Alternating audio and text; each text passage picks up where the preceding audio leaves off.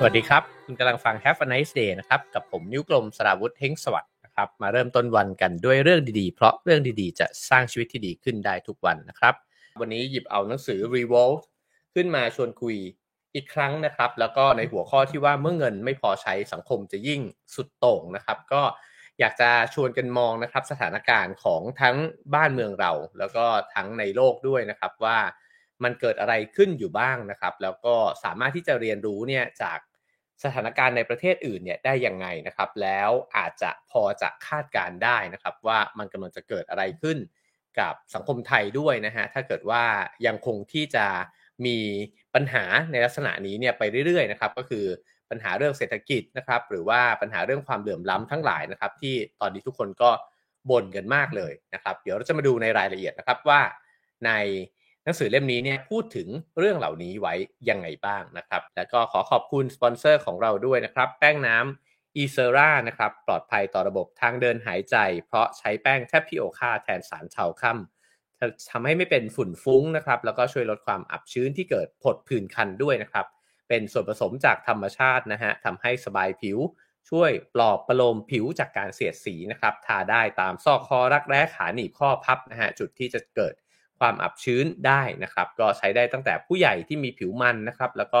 เด็กเล็ก ๆ มาจนถึงเด็กโตเลยนะครับ ทากันได้ วันละตามที่พึงพอใจเลยนะครับ ซื้อได้ที่ร้านขายยาใกล้บ้านคุณนะครับ นี่แพ็กเกจเป็นแบบนี้นะครับ แป้งน้ำอีเซรานะครับ โอเคครับผม เดี๋ยวเรามาเข้าสู่เนื้อหาของวันนี้กันนะครับ ก็ เล่มนี้นะครับ Revolt นะครับโลกาปฏิวัตินะฮะผมน่าจะหยิบมาเล่าประมาณสัก 2-3 ครั้งแล้วนะครับ จริงๆเนื้อหาหนังสือเล่มนี้เนี่ยน่าสนใจมากเลยทีเดียวนะครับ เพราะว่ามันก็เหมือนกับหนังสือที่ฉายภาพรวมนะฮะของโลกเนี่ยในหลาย ๆ แง่มุมเนี่ยให้เราได้เห็นได้รับรู้กันนะครับ ในหน้าปกเนี่ยก็มีคำนิยมของยูวาลโนอาฮารารีนะครับซึ่งก็คือผู้เขียนเซเปียนนั่นเองนะฮะบอกว่า เมื่ออ่านจบอาจไม่ใช่ทุกคนที่เห็นด้วยกับเขา แต่น้อยคนจะยังทำไม่รู้ร้อนรู้หนาวได้นะครับ แล้วก็ปกหลังเนี่ยก็มีคำนิยมจากบิลคลินตันนะฮะบอกว่านาดาฟเอยาเนี่ยเจาะลึกถึงเหตุผลที่ผู้คนปฏิเสธ ระบอบพึ่งพิงกันและกัน แม้ในเวลาที่เราต้องการกันและกันมากกว่าช่วงเวลาไหนในประวัติศาสตร์นะครับ ก็อันนี้ก็คล้ายกันเหมือนกันกับเนื้อหาที่จะคุยกันในวันนี้นะครับว่า ทำไมผู้คนถึงอมองไม่เห็นความเชื่อมโยงนะครับ หรือว่าอาจจะมีความขัดแย้งเนี่ยสูงมากขึ้นนะครับ ในพื้นที่ต่างๆ ของโลกใบนี้นะครับ ผู้แปลฉบับภาษาไทยโดยคุณเขมลักษ์ดีประวัตินะครับ แล้วก็พิมพ์โดยสำนักพิมพ์โซเฟียนะครับ ซื้อได้ตามร้านหนังสือทั่วไปนะครับ วันนี้ผมหยิบเอาเรื่องราวในบทที่ 10นะฮะมาเล่าสู่กันฟัง แล้วก็ชวนคิดชวนคุยด้วยนะครับ ตั้งชื่อบทไว้น่าสนใจนะครับ เขาตั้งชื่อว่า นักอนาธิปไตยขับเฟอร์รารี่อ่าจะเป็นยังไงนะฮะเรื่องราวทั้งหมดในบทนี้เนี่ยจะพูดถึงแล้วก็ยกตัวอย่างนะครับถึงประเทศกรีซนะครับแล้วก็เปิดเรื่องมาที่เอเธนส์ในปี 2009นะครับเขาก็บอกว่าตอนนั้นเนี่ยเขาก็เป็นนักข่าวนะครับออกไปทำข่าวเรื่องเศรษฐกิจตกต่ำที่ประเทศกรีซนะครับแล้วก็จากนั้นเนี่ยอ๋อมันก็เกิดเหตุการณ์เนี่ยขึ้นเยอะแยะมากมายเต็มไปหมดนะครับ แล้วก็ หลังจากในช่วงเวลานั้นเนี่ยมันก็เกิดการปฏิวัติขึ้นในหลาย ๆ ประเทศนะฮะในหลาย ๆ พื้นที่เนี่ยทั่วโลกนะครับ ก็ตั้งแต่ในปี 1974 นะครับรัฐบาลประหารอ่ารัฐบาลทหารเนี่ยที่ปกครองประเทศกรีซมานะฮะตั้งแต่ปี 1967 นะครับก็ล่มสลายลง แล้วก็มีนายกรัฐมนตรีคนใหม่นะครับ ตอนนั้นเนี่ยก็พยายามที่จะ เอากรีซเนี่ยเข้าไปอยู่ในส่วนหนึ่งของยุโรปนะครับแล้วก็เขาก็ให้เหตุผลว่าจริง ๆ กระทั่งคำว่ายุโรปเนี่ยก็เป็นภาษากรีกนะฮะเพราะฉะนั้นเนี่ยคุณจะขาดกรีซไปได้ยังไง สุดท้ายเนี่ยก็กรีซก็ได้เข้าไปเป็นส่วนหนึ่งนะฮะของของสหภาพยุโรปนะครับซึ่งก็มีผลต่อในแง่ของการดำเนินนโยบาย แล้วก็ในเรื่องของเศรษฐกิจของประเทศเนี่ยมากนะครับตอนนั้นเนี่ยกรีซก็เป็นประเทศที่ค่อนข้างยากจนนะฮะเมื่อเทียบกับประเทศอื่น ในยุโรป แล้วก็ล้าหลังกว่าประเทศที่มีการปฏิวัติอุตสาหกรรมล่วงหน้าเนี่ยไปก่อนอยู่เยอะเลยนะครับ แต่ว่าตอนนั้นก็คนหนึ่งที่เป็นคนที่พยายามจะผลักดันกรีซเข้าไปในสหภาพยุโรป ก็คือประธานาธิบดีฝรั่งเศสในสมัยนั้นนะฮะแต่ในนี้เนี่ยก็อ้างถึงว่าหลังจากนั้นไม่นานเนี่ยก็มี การที่คำพูดนะฮะของประธานาธิบดีของฝรั่งเศสนะครับ แล้วก็อดีตนายกของเยอรมันเนี่ยก็คุยกันนะครับ บอกว่าจริง ๆ แล้วเนี่ยพื้นฐานเนี่ยกรีซเนี่ยนับเป็นประเทศตะวันออกนะครับ ซึ่งก็เหมือนกับเขาไม่ได้นับรวมอยู่ในยุโรปตะวันตกเนี่ยแหละนะฮะแล้วก็เหมือนแซวกันบอกว่าเนี่ยตอนนั้นเนี่ยผมจำได้ว่าคุณเนี่ยไม่เห็นด้วยนะฮะก็คือพูดถึงนายกของเยอรมันเนี่ยว่าไม่เห็นด้วยซะทีเดียวที่จะรับกรีซเนี่ยเข้ามาอยู่ในสหภาพยุโรปนะฮะ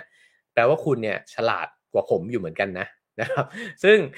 ไอ้เจ้าคำพูดนี้เนี่ยพยายามที่จะเอามาฉายภาพให้เห็นนะครับว่าจริงๆแล้วเนี่ยตอนที่สหภาพยุโรปรับกรีซเข้าไปเป็นสมาชิกเนี่ยก็ไม่ได้เต็มใจสักเท่าไหร่นะฮะทีนี้เขาก็เล่าถึงนะครับว่าตอนที่เขาไปที่กรีซเนี่ยเอเธนส์เนี่ยก็กำลังประสบวิกฤตเศรษฐกิจเนี่ยอย่างหนักนะครับ อยากจะชวนกันมองว่าสภาพแบบนี้เนี่ยมันกำลังเกิดขึ้นนะครับในหลาย ๆ พื้นที่เนี่ยของโลก แล้วก็ ผมก็คิดว่ามันก็กำลังเกิดขึ้นในบ้านเมืองเราอยู่ด้วยเช่นกันนะครับ แล้วก็มันก็เกิดการประท้วงนะฮะผู้ประท้วงเนี่ยก็เคลี้ยงระเบิดขวดเนี่ยใส่ตำรวจ แล้วก็บอกว่าจะล้างบางไอ้เจ้าระบบกดขี่เหล่านี้เนี่ยให้สิ้นซากไปนะฮะอันนี้คือพูดถึงในปี 2009 นะครับ แล้วก็เขาเองเนี่ยก็ได้เข้าไปนะฮะอยู่ในคล้ายๆกับสถานสำนักงานสถานปฏิบัติการเนี่ยนะครับของกลุ่มที่ ต่อต้านรัฐบาลเนี่ยนะครับ แล้วก็พูดถึงว่าได้ไปเจอนักศึกษาสาวสองคนนะครับ นั่งอยู่บนโซฟาขาดรุ่งริ่งนะฮะกำลังร่างแถลงการอยู่ แล้วก็อยู่ในตึกร้างนะครับ แล้วก็แถลงการก่อนหน้านั้นเนี่ยก็ได้เผยแพร่ไปอยู่ในอินเทอร์เน็ตเรียบร้อยแล้วนะครับแถลงการในบ้านร้างนั้นเนี่ยก็เขียนนะฮะบอกว่าเราจะเปลี่ยนมันให้กลายเป็นพื้นที่เสรีด้วยวิถีแห่งตัวตนและหมู่คณะที่รวมกัน เราทั้งของจะร่วมกันคิดแผนการ ทำลายโลก นั่นหมายถึงโลกที่มันเป็นอยู่ ที่พวกเขาคิดว่ามันไม่ได้เป็นไปในทิศทางที่ถูกที่ควรเนี่ยนะครับ แล้วก็การลุกฮือเนี่ยกำลังจะใกล้เกิดขึ้นแล้วทุกแห่งหนนะครับ อันนั้นก็เป็นแถลงการที่นักศึกษาชาวกรีซนะฮะได้ร่างขึ้นแล้วก็เตรียมที่จะประกาศนะครับ นอกจากนั้นเขายังพูดอีกนะครับว่าเขาก็ทำข่าวไปเรื่อยๆนะฮะแล้วก็เห็นว่ามี นักนิยมอนาธิปไตยเนี่ยเกิดขึ้นเนี่ยในหลาย ๆ จุดนะครับ แล้วก็ได้ไปเจอนักกลุ่มหนุ่มสาวนะครับที่กำลังบรรจุของเหลวเนี่ยลงไปในขวดก็ว่าง่าย ๆ นะครับ แล้วก็ยัดกระดาษลงไปเนี่ยก็คือการเตรียมทำระเบิดขวด เพื่อที่จะทำการประท้วงนั่นเองนะฮะทีนี้หลายสัปดาห์หลังจากที่ไปเยือนกรีซเนี่ยในครั้งนั้นนะครับเขาก็บอกว่าสื่อในประเทศกรีซเนี่ยก็รายงานนะครับว่ามีการก่อเหตุระเบิดเนี่ยโดยกลุ่มนัก ผู้นิยมอนาธิปไตยเนี่ยต่อเนื่องหลายครั้งด้วยกันอนาธิปไตยก็คือการที่เหมือนกับเหมือนกับแยกตัวเองออกจากอำนาจรัฐแบบนั้นนะฮะแล้วก็เกิดเหตุการณ์เพลิงไหม้ขึ้นครั้งหนึ่งนะฮะที่ร้านขายอุปกรณ์เรือยอชหรูหรามากนะครับ ซึ่งก็อยู่แถบชานเมืองหลวงของกรีซก็คือเอเธนส์นั่นเองนะฮะ ซึ่งในเว็บไซต์ของกลุ่มนี้เนี่ยก็ประกาศว่าเป็นผลงานของตัวเองนี่แหละนะครับ แล้วก็คำประกาศนั้นเนี่ยก็อธิบายแบบนี้ครับเขาบอกว่าหลายคนเนี่ยหมกมุ่นอยู่กับความอวดร่ำอวดรวยนะฮะใช้ชีวิตหมดเปลืองไปกับการแข่งขันหาความรวย เพราะเป็นวิธีการเดียวที่จะเติมเต็มความว่างเปล่าภายในนะครับของหรูหราราคาแพงมีไว้ให้บูชาสำหรับผู้ที่สามารถหาซื้อได้ และทำให้คนที่ไม่มีเงินพอ ซื้อเนี่ยได้แต่ฝันถึงเท่านั้นนะครับ นี่คือการสร้างรากฐานของสังคมที่กลวงโบ สังคมแห่งมายาและภาพเร้าใจ นี่คือเหตุผลที่เราโจมตีร้านอุปกรณ์เรือยอชนะครับ แล้วก็บอกว่าทุกครั้งเรามุ่งมั่นจะทำให้มันเหลือแต่เท่าฐานและเศษซาก เพื่อกระตุ้นต่อมประสาทของทุกคนให้ที่พรีกายปกป้องความร่ำรวยลักษณะดีนะฮะก็ว่าง่าย ๆ ก็คือว่ากลุ่มผู้ประท้วงเนี่ยก็มองเห็น ความเหลื่อมล้ำนะครับ ว่ามีกลุ่มคนเนี่ยที่ได้เปรียบนะครับ อยู่ตลอดเวลารวยก็รวยขึ้นเรื่อยๆ ในขณะที่ตัวคนหนุ่มสาวเองเนี่ยก็ประสบปัญหาในเรื่องของการหางานนะครับของการใช้ชีวิตแล้วก็เศรษฐกิจที่มันแย่ลงเรื่อยๆนะครับ ก็เลยเกิดการประท้วงแบบนี้ขึ้นนะครับ แล้วก็เกิดความรุนแรงเนี่ยมากขึ้นโดยที่มุ่งเป้าโจมตีเนี่ยไปที่จุดที่มันหรูหราทั้งหลายนะครับ ทีนี้ตัวผู้เขียนเองเนี่ยเขาก็บอกว่า พอสังคมมันเป็นแบบนั้นนะครับ ก็จะมีกลุ่มคนเนี่ยที่ขีดเส้นแบ่งนะฮะวาทกรรมสาธารณะเนี่ยให้กลายเป็นฝ่ายซ้ายกับฝ่ายขวาเนี่ยอย่างชัดเจนนะครับ อาจจะเกิดกลุ่มหัวรุนแรงเนี่ยขึ้นได้ แล้วก็บางกลุ่มบางคนนะครับ ก็ข้ามผ่านจากกลุ่มเล็กๆเนี่ยนะฮะกลายมาเป็นกระแสหลักเนี่ยได้นะครับ แล้วก็จากกระแสหลักเนี่ยบางคนบางกลุ่มก็อาจจะดำรงตำแหน่งนะฮะในทางการเมืองเนี่ยในลักษณะที่เข้าระบบเนี่ย ไปด้วยเช่นกัน แล้วก็อาจจะกลายไปเป็นนโยบายนะครับ ซึ่งไอ้คันที่จะบอกว่าสังคมไหนที่กลุ่มที่อาจจะดูเรียกว่าหัวรุนแรงก็ได้ หรือว่าเรียกว่าสุดโต่งสักหน่อยเนี่ยนะครับจะเป็นซ้ายหรือขวาเนี่ยอาจจะขึ้นอยู่กับบริบทของแต่ละสังคม แต่ว่าในนี้เนี่ยก็ยกตัวอย่างว่าอย่างในหลาย ๆ สังคมนะครับ เช่นอย่างในสังคมอเมริกันก็กลุ่มที่สนับสนุนทรัมป์ก็เหมือนกับว่าทรัมป์ก็ขึ้นมาได้มามีอำนาจเนี่ยก็จากการที่มี ความสุดโต่งในลักษณะนี้นะครับหรือว่ากลุ่มคนที่สนับสนุน Brexit ที่อังกฤษเนี่ยนะครับก็เหมือนกันก็คือว่ามีแนวคิดที่ค่อนข้างจะสวิงไปด้านดึงเนี่ยอย่างสุดๆนะครับก็ถ้าเป็นแบบนั้นก็ใน 2 ตัวอย่างที่ยกไปก็อาจจะขวาสักหน่อยนะฮะแต่ว่าในบางประเทศมันก็อาจจะสวิงไปทางซ้ายเนี่ยได้ด้วยเช่นกันนะครับเขาก็บอกว่าซึ่งศูนย์กลางทางการเมืองเนี่ยก็ไม่อาจที่จะพาผู้คนนะฮะ หลีกเลี่ยงจากวิกฤตเศรษฐกิจที่ตกต่ำเนี่ยไปได้นะครับ แล้วก็ผู้คนจำนวนมากในสังคมนั้นเนี่ยก็จะมีความรู้สึกว่าไม่มีความมั่นคงในชีวิตนะครับ แล้วก็มองไปในอนาคตเนี่ยก็มองไม่เห็นว่ามันจะมีความก้าวหน้าพัฒนาเนี่ยขึ้นมาได้ยังไงบ้าง ซึ่งในนี้เนี่ยก็บอกว่าคนที่สนับสนุนอนาธิปไตยที่กรีกเนี่ยนะฮะที่กรีซเนี่ยก็เป็นส่วนหนึ่งนะฮะของแกนหลักที่ตั้งใจที่จะต่อต้านโลกาภิวัตน์ ที่มันเป็นโลกาภิวัตน์แบบทุนนิยมโลกาภิวัตน์เนี่ยแหละนะครับ เพราะเขาเห็นว่ามันมีผลกระทบต่อชีวิตเขาเนี่ยมากเลยทีเดียวนะครับ แล้วก็พวกเขาเนี่ยก็คือลูกชายลูกสาวของชนชั้นกลาง ผู้ที่เผชิญภัยความคุกคามนะฮะด้านความมั่นคงของตัวเอง ก็คือความมั่นคงทางเศรษฐกิจ ทางความปลอดภัย ทางอัตลักษณ์ตัวตนนะครับ แล้วก็การจ้างงานด้วย คือในยุโรปมันก็อาจจะยิ่งชัดนะครับ เพราะว่าอย่าง ในประเทศเหล่านี้เนี่ยพอบอกว่าอัตลักษณ์ด้านตัวตนเนี่ยเมื่อมันมีกลุ่มของผู้ลี้ภัยนะครับหรือคนที่อพยพเข้ามานะครับแล้วก็เข้ามาทำงานในประเทศ ก็อาจจะทำให้เกิดการว่างงานเนี่ยอันนี้เป็นความเชื่อนะครับว่าความเชื่อว่ามีการแย่งงานกัน แล้วก็อัตลักษณ์ของตัวเองมันอาจจะน้อยไปความเป็นประเทศเนี่ยมันก็เบลอมากขึ้นนะครับมันก็อาจจะเกิดความเป็นชาตินิยมเนี่ยมากขึ้นด้วย อันนี้ก็เป็น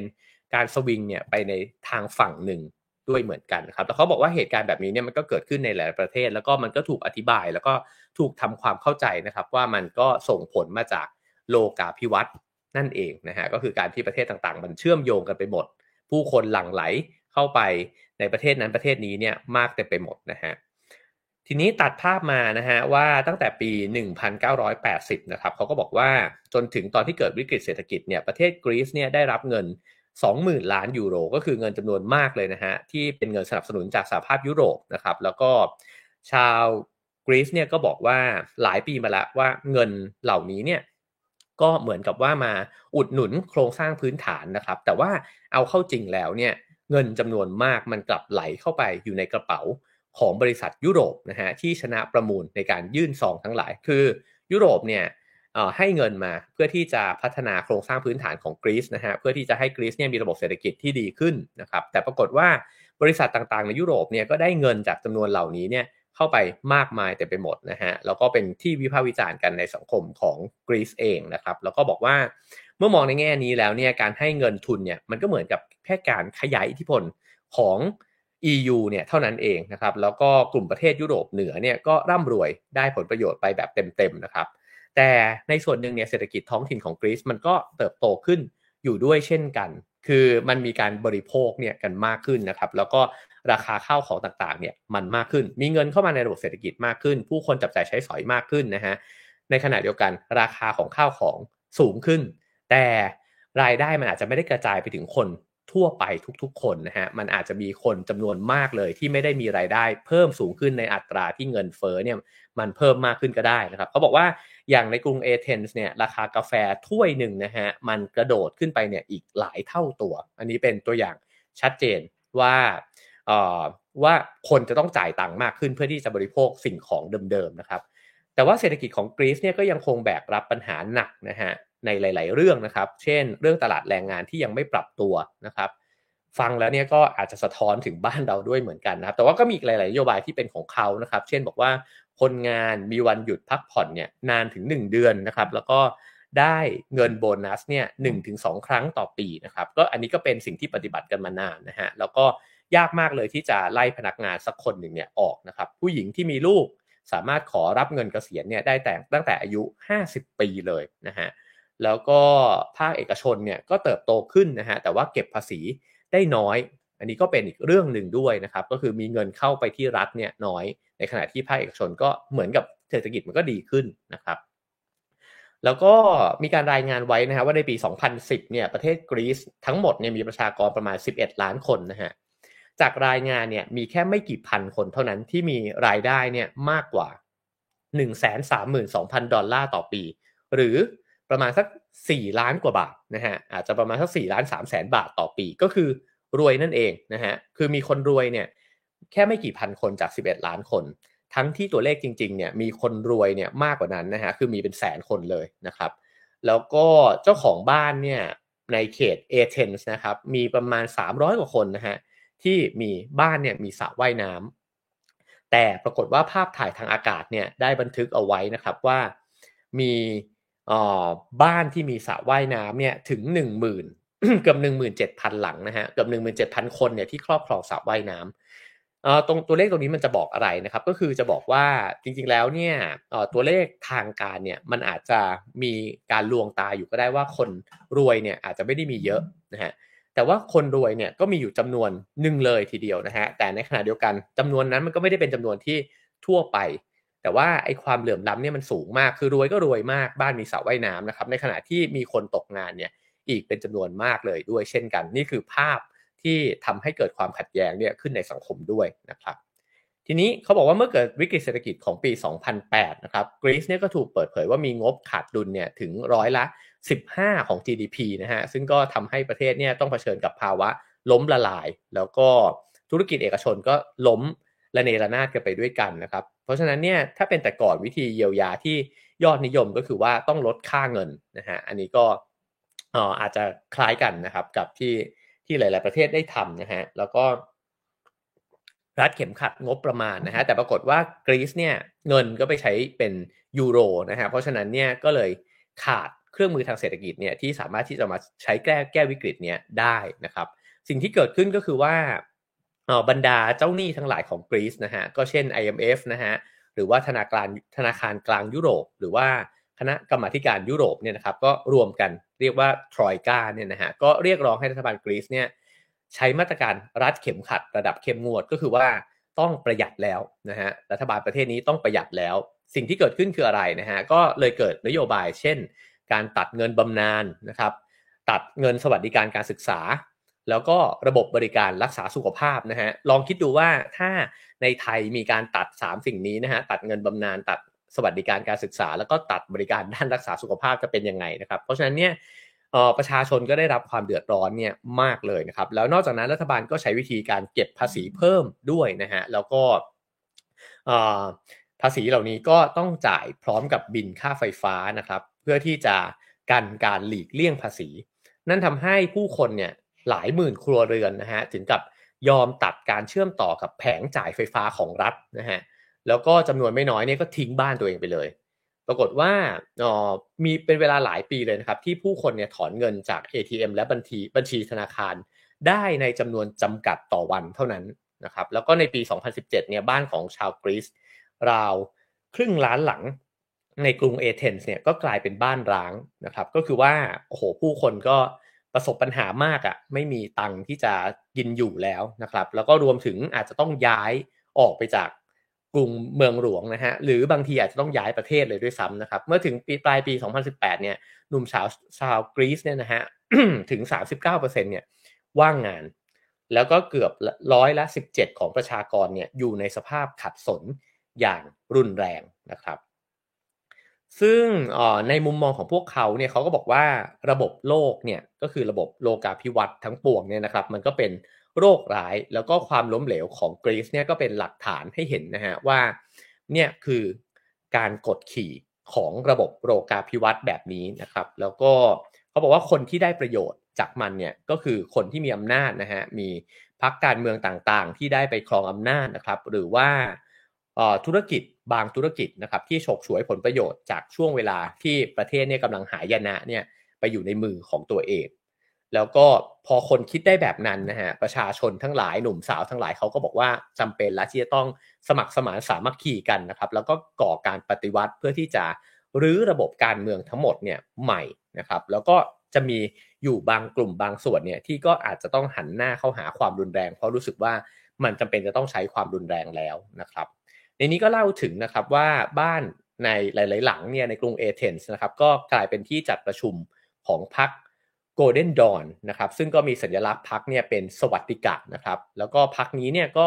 มีความเชื่อนะครับว่า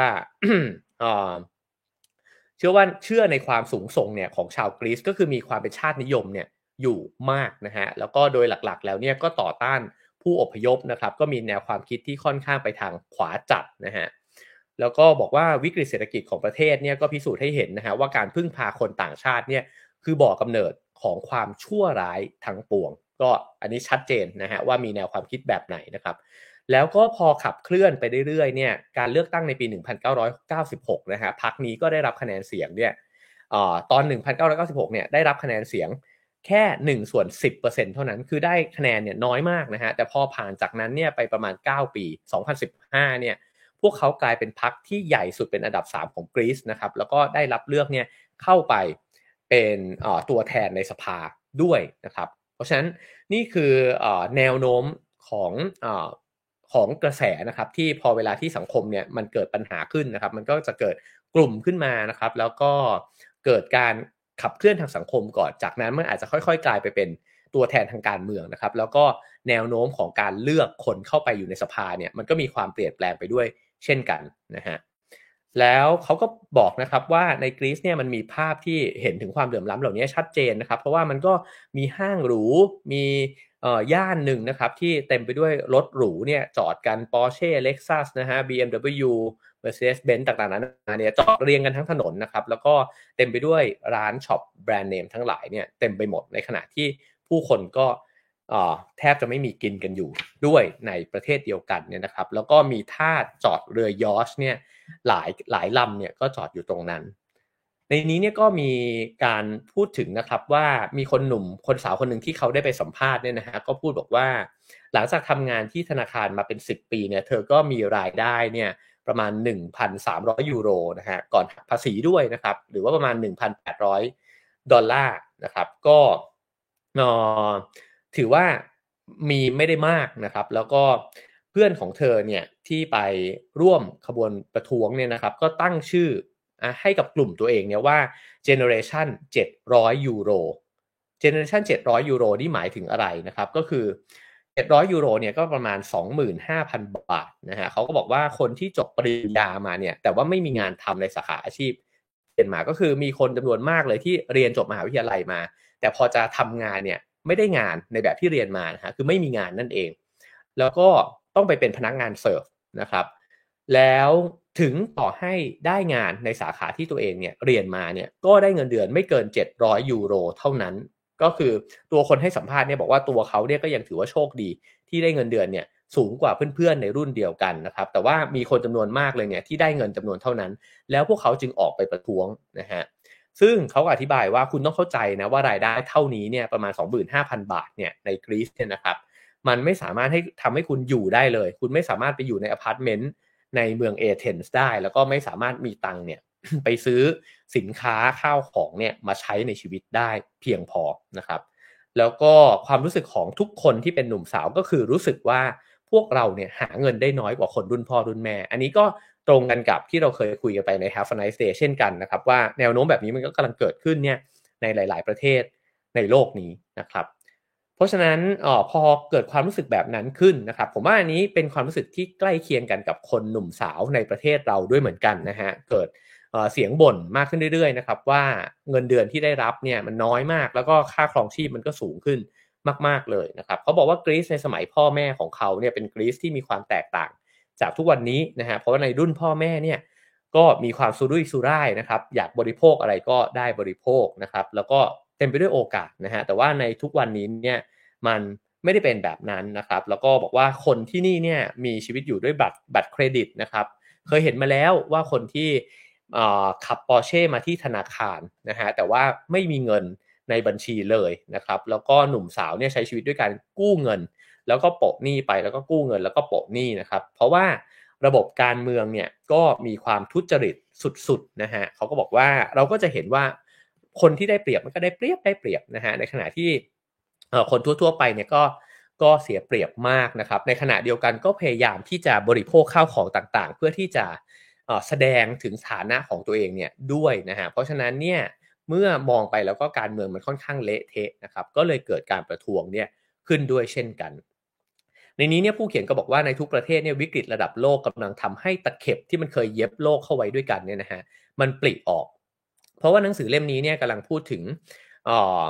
แรงต้านนะฮะของโลกาภิวัตน์ว่าโลกาภิวัตน์มันส่งผลอะไรกับสังคมต่างๆ ในโลกนะครับเขาบอกว่าตะเข็บที่มันเคยเย็บโลกเข้าไว้ด้วยกันเนี่ยมันกำลังปลิ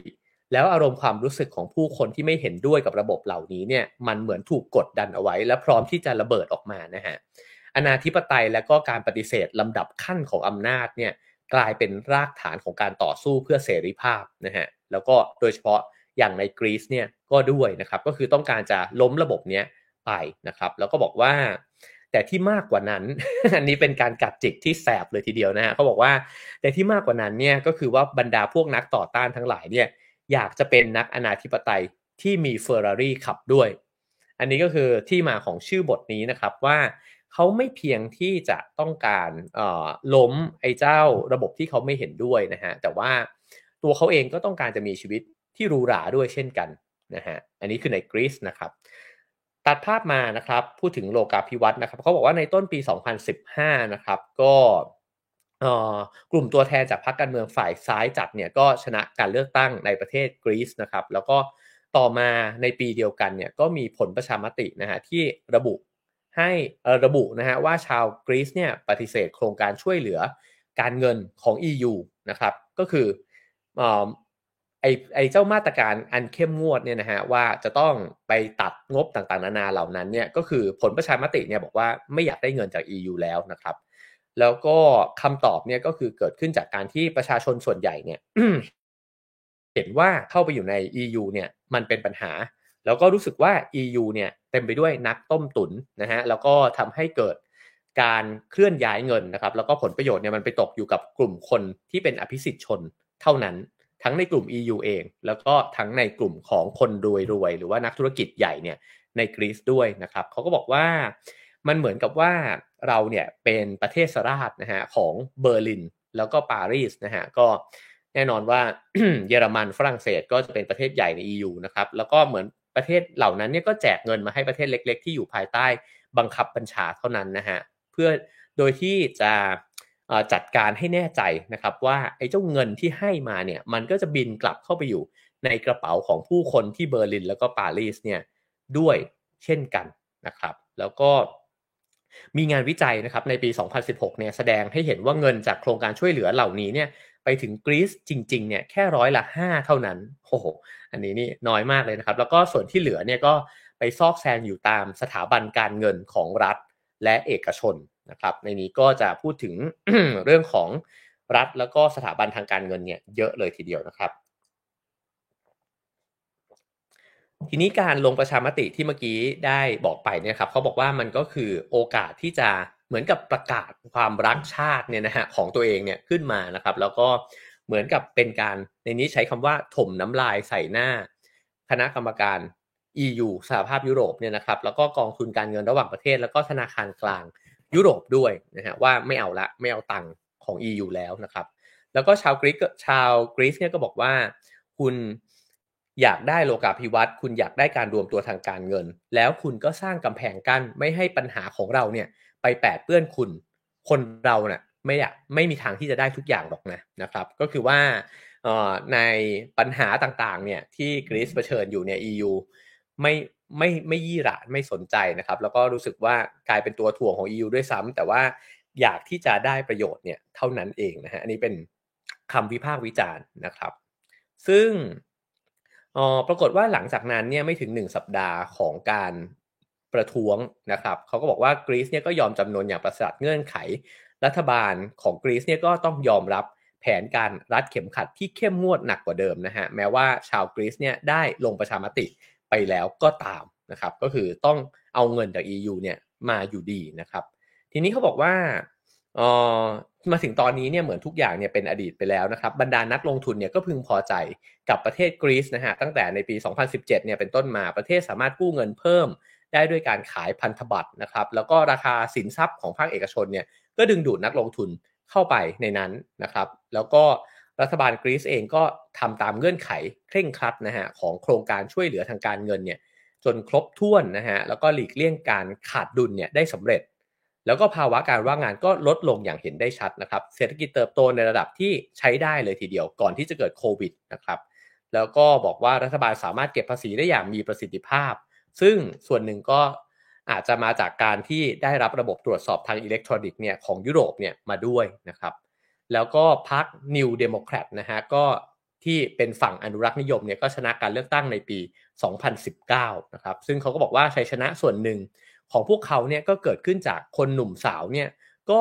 กลับกลายเป็นว่ามากระตือรือร้นนะฮะแนวในแนวทางของเศรษฐกิจ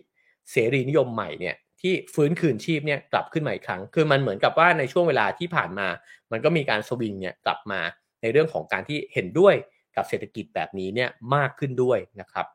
แล้วก็แต่ในขณะเดียวกันเนี่ยเขาบอกว่าการปฏิวัติมันก็ยังคงเติบโตอยู่นะครับ เพราะว่าในปี 2012 เนี่ยรัฐบาลกรีซเนี่ยก็ได้กำหนดอัตราก็คือมีนโยบายออกมานะครับ แล้วก็จะช่วยคนหนุ่มสาวเนี่ยมากขึ้นนะครับ มีเงินพิเศษเนี่ย ให้ถ้าเกิดว่าทำงานมากขึ้นเนี่ยถึงประมาณ 18,000 บาทต่อเดือนนะครับ แล้วก็กฎนี้ก็เพิ่งถูกยกเลิกไปในปี 2019 เนี่ยเท่านั้นเองนะครับ แล้วก็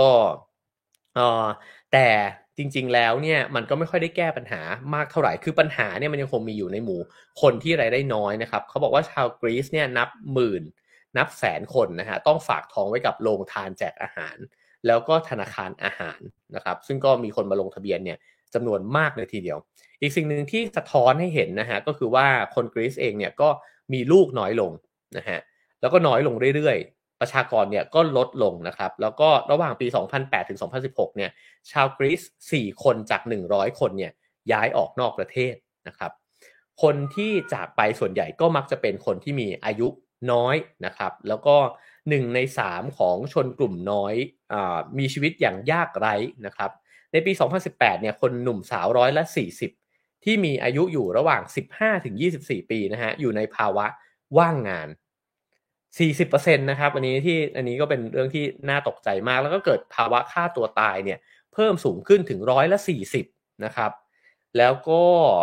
งบประมาณสำหรับที่มีให้บริการด้านสุขภาพจิตเนี่ย ก็ถูกปรับลดลงเหลือเพียงแค่ครึ่งเดียวเท่านั้นนะครับ แล้วก็มีรายงานนะฮะว่าผู้คนที่ป่วยเป็นโรคซึมเศร้าเนี่ย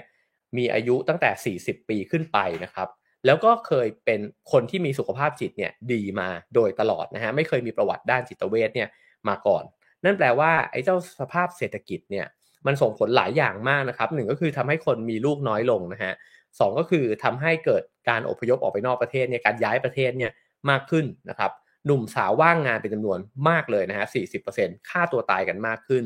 เกิดการเป็นโรคซึมเศร้ามากขึ้น ลองดูสภาพ เหล่านี้นะครับ แล้วก็คุ้นๆไหมนะครับ ว่ามันกำลังเกิดขึ้นในบ้านเมืองเราเนี่ยด้วยหรือเปล่านะครับ แล้วเขาก็บอกว่าออ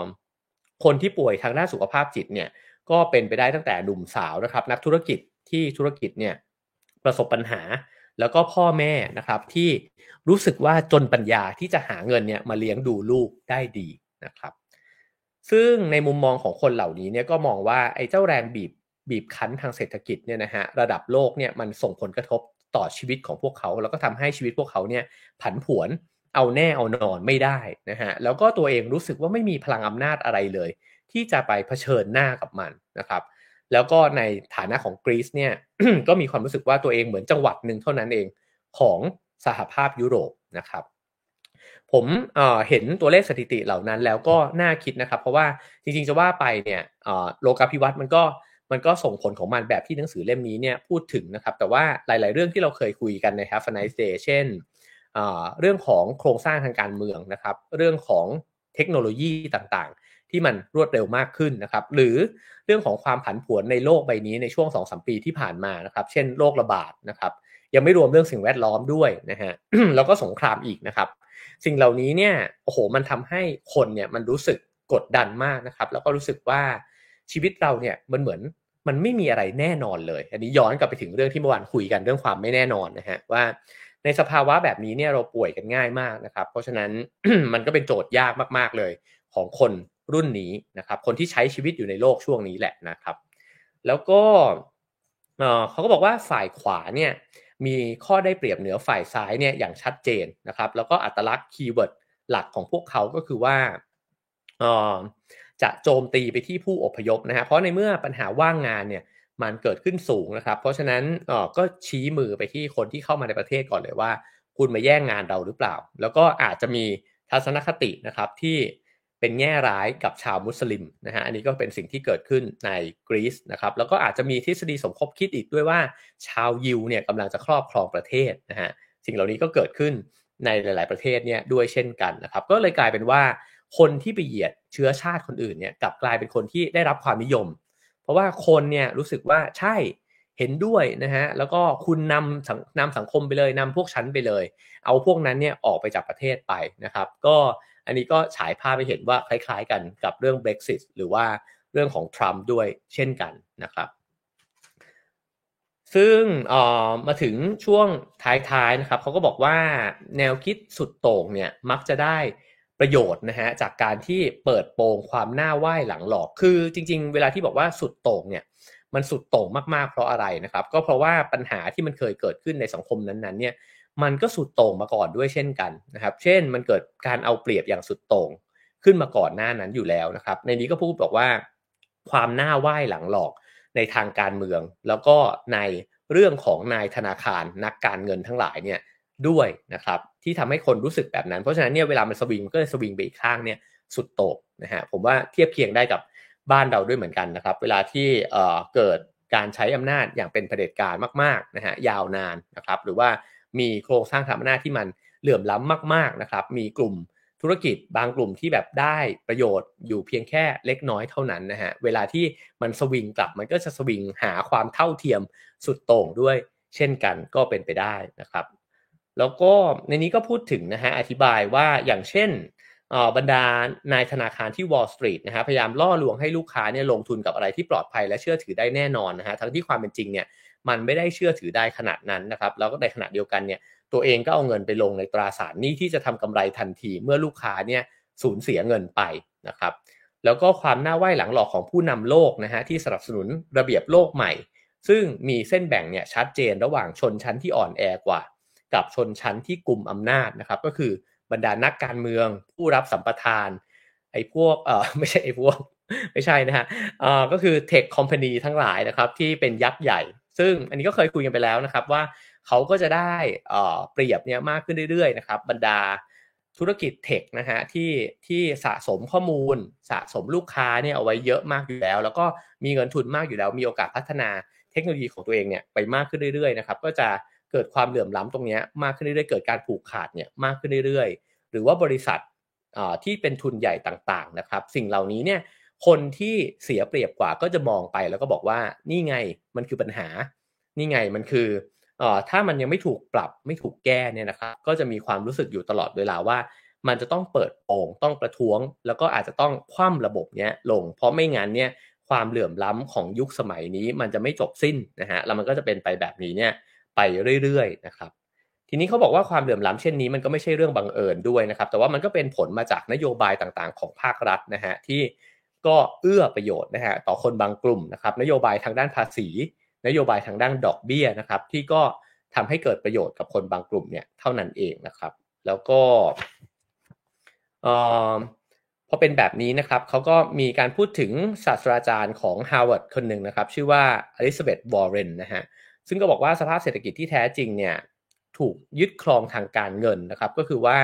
ประเทศอุตสาหกรรมทางเหนือเนี่ยยุโรปเหนือเนี่ยจำนวนมากเนี่ยนะครับ ก็ยังเปลี่ยนตัวเองเลย จากการที่เคยเป็นประเทศที่ผลิตรถยนต์นะฮะยกเว้นแค่เยอรมนี แล้วก็อุปกรณ์อิเล็กทรอนิกส์ทั้งหลายเนี่ยนะครับ ก็กลายมาเป็นคนผลิตพันธบัตรหุ้นอนุพันธ์นะครับ แล้วก็แล้วก็หนี้ด้วยนะฮะก็คือคิดว่า เขาก็เปรียบเทียบให้เห็นตัวเลขนะฮะว่าในปี 1940 นะครับรายได้ของภาคธุรกิจการเงินเนี่ยมีมูลค่าแค่ร้อยละ3ของ GDP อเมริกาเท่านั้น แต่พอมาถึงปี 2000 นะครับเป็นต้นไปเนี่ยตัวเลขนั้นเนี่ยเพิ่มขึ้นเกือบ 4 เท่านะครับอันนี้ก็เดี๋ยวจะรอฟังคำอธิบายเพิ่มเติมนะครับจากพี่ๆนักการเงินทั้งหลายนะครับเพื่อความกระจ่างมากขึ้นนะฮะใน